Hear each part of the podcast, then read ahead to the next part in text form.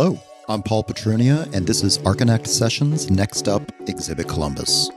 In this sixth and final episode of our series of conversations with the curators of Exhibit Columbus and the recipients of the J. Irwin and Xenia S. Miller Prize, I'm speaking with Sam Jacob.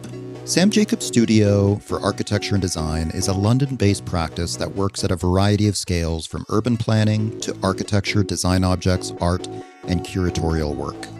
Sam Jacob also currently works as a professor of architecture at the University of Illinois in Chicago and as a columnist for Art Review. Sam's installation for Exhibit Columbus is located on Washington Street. He treats the six city blocks as a design object in his project titled Alternative Instruments, telling the story of utopia from the perspective of both history and fiction, referencing a 16th century novel by Thomas More through symbolism, mapping, and the typography of the utopian alphabet.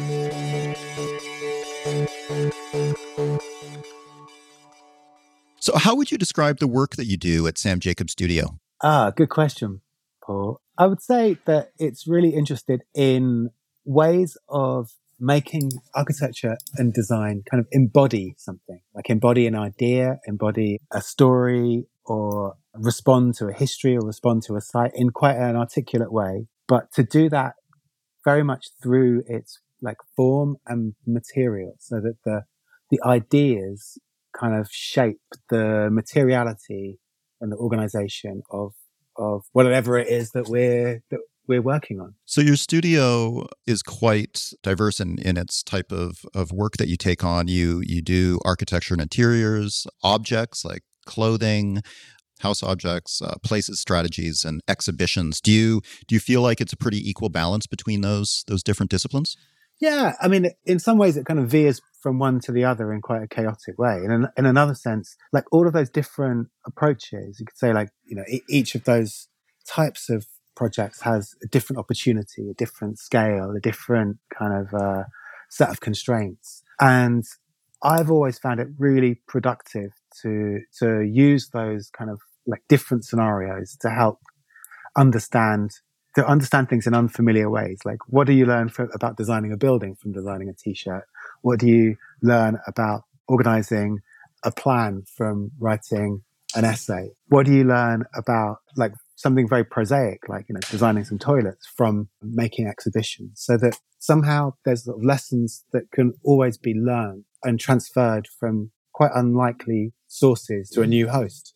So where do you typically start in the in in your design and and research process when you take on a new project? Usually we start by looking at the narrative of the project and that could be from you know if it's an exhibition it could be the kind of curatorial idea if it's a site it could be its history but always trying to find I suppose kind of lateral connections not necessarily direct connections. And that often gives us a kind of, a kind of springboard into, into a world which suddenly seems like an urgent subject for the, for the design project to, to be concerned with. So I'm, I'm curious about your response to after you were awarded the uh, J. Irwin and uh, Xenia Miller Prize.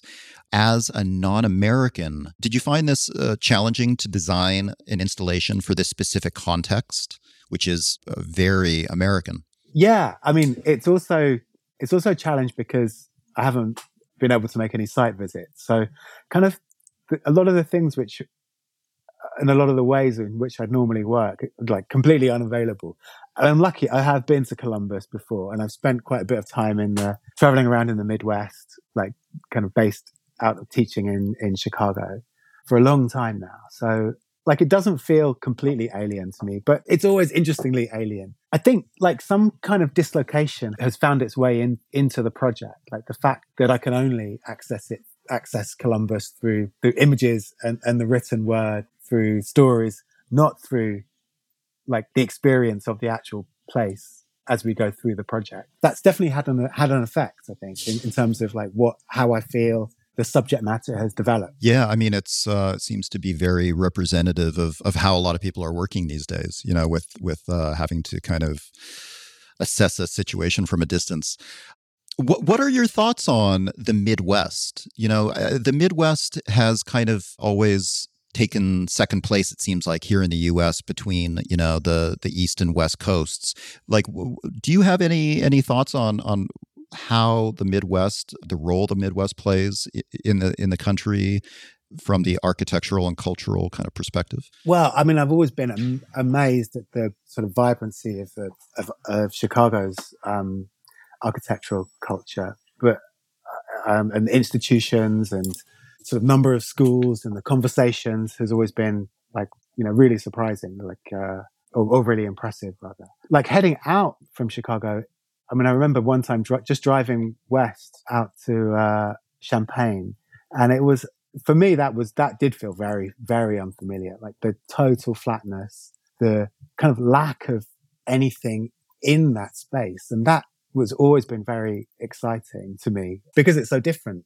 to the kind of you know the kind of density and the intricacy of Europe and of of London.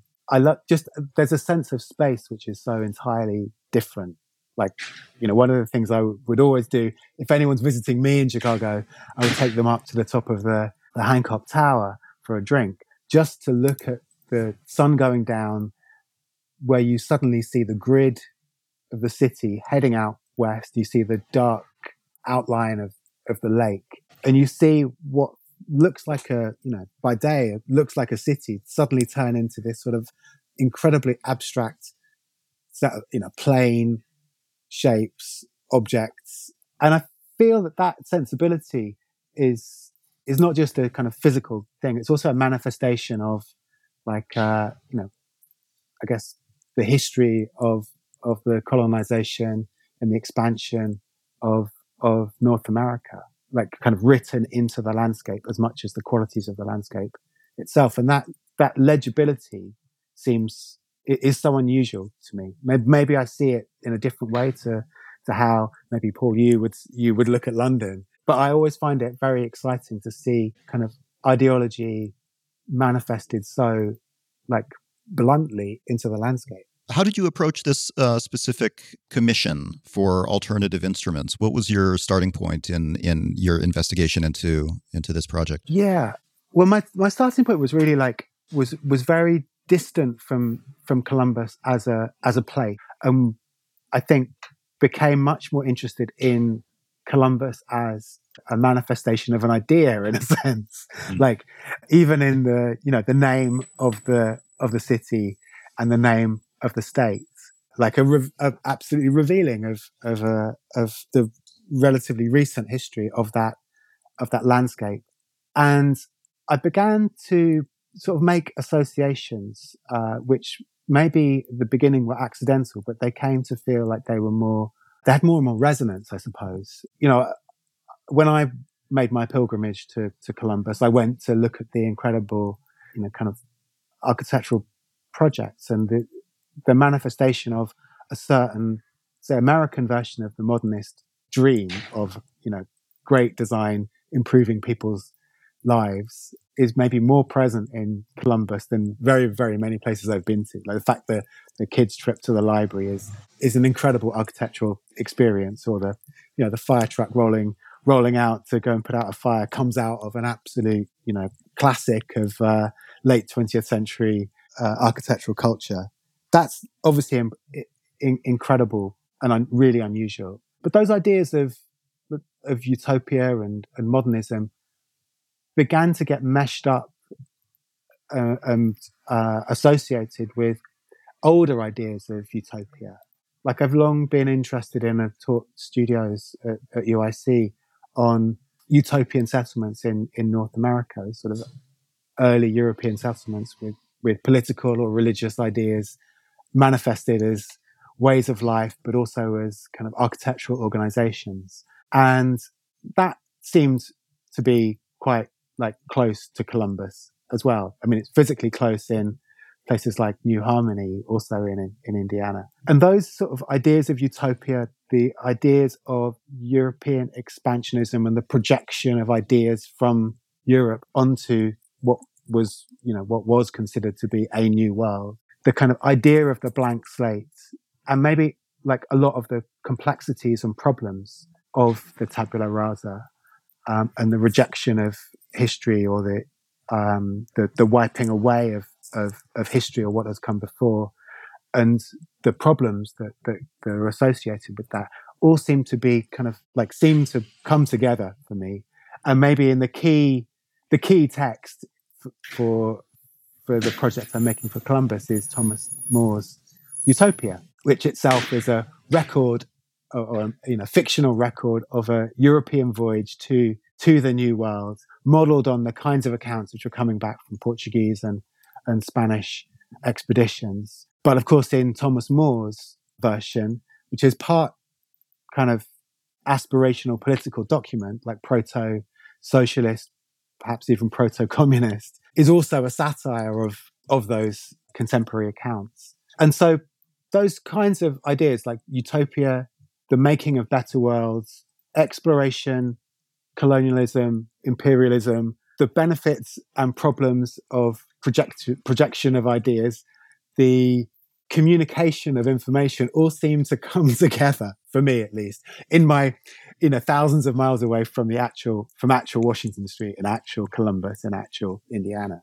So that's the sort of like formation of the the, the approach for the the design. Yeah, you referenced Thomas More's Utopia in this project, and you know, it, it, we're living in a time that that's changing so quickly. I'm I'm curious to hear what relevance a a text from the 16th century has to to uh, to the world that we live in today.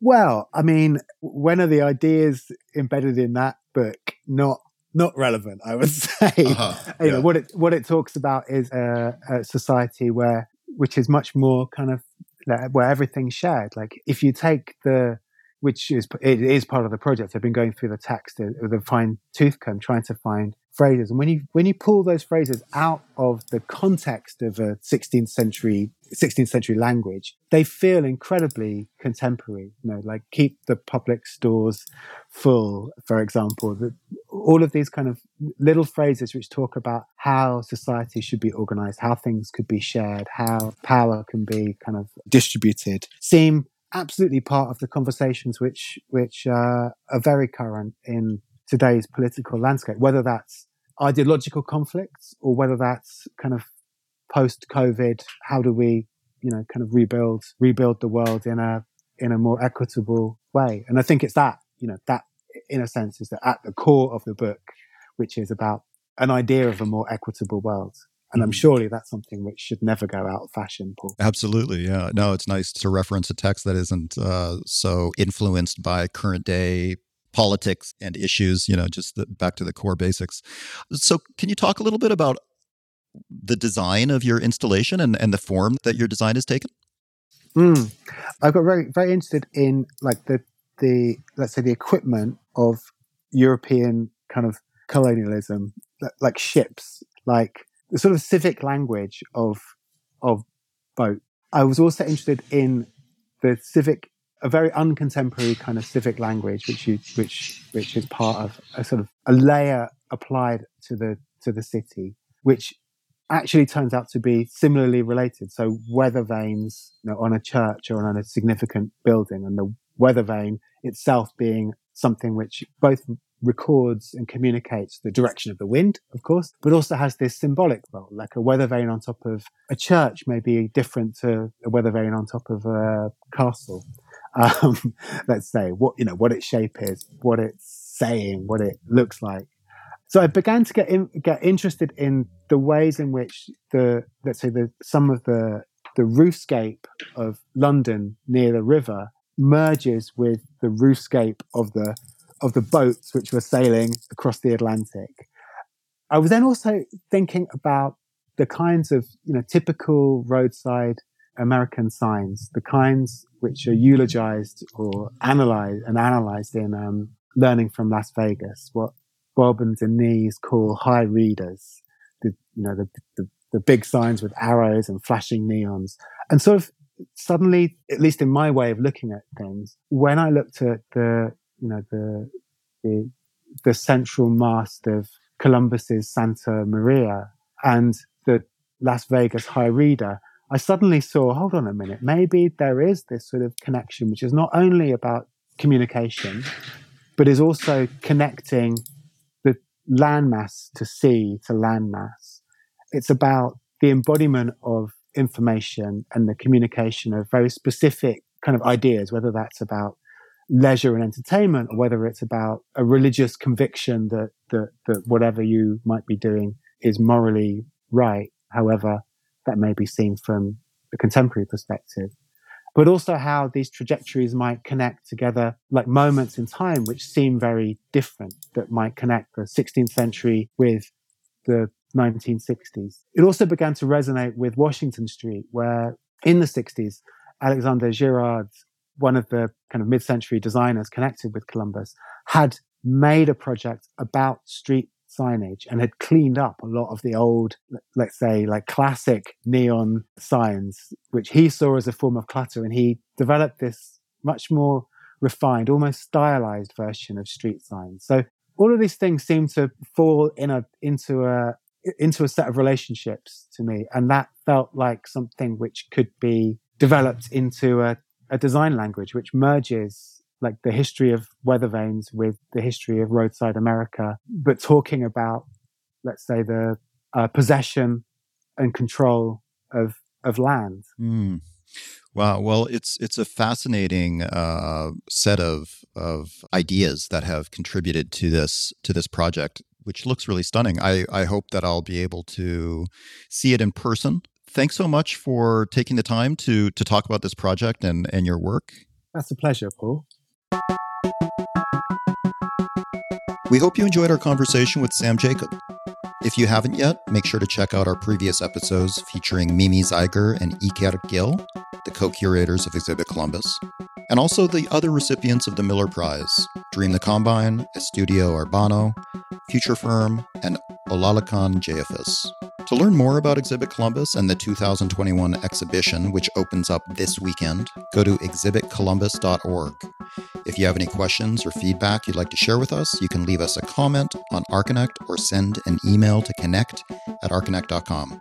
Thanks so much for listening to this mini series. Next up, Exhibit Columbus.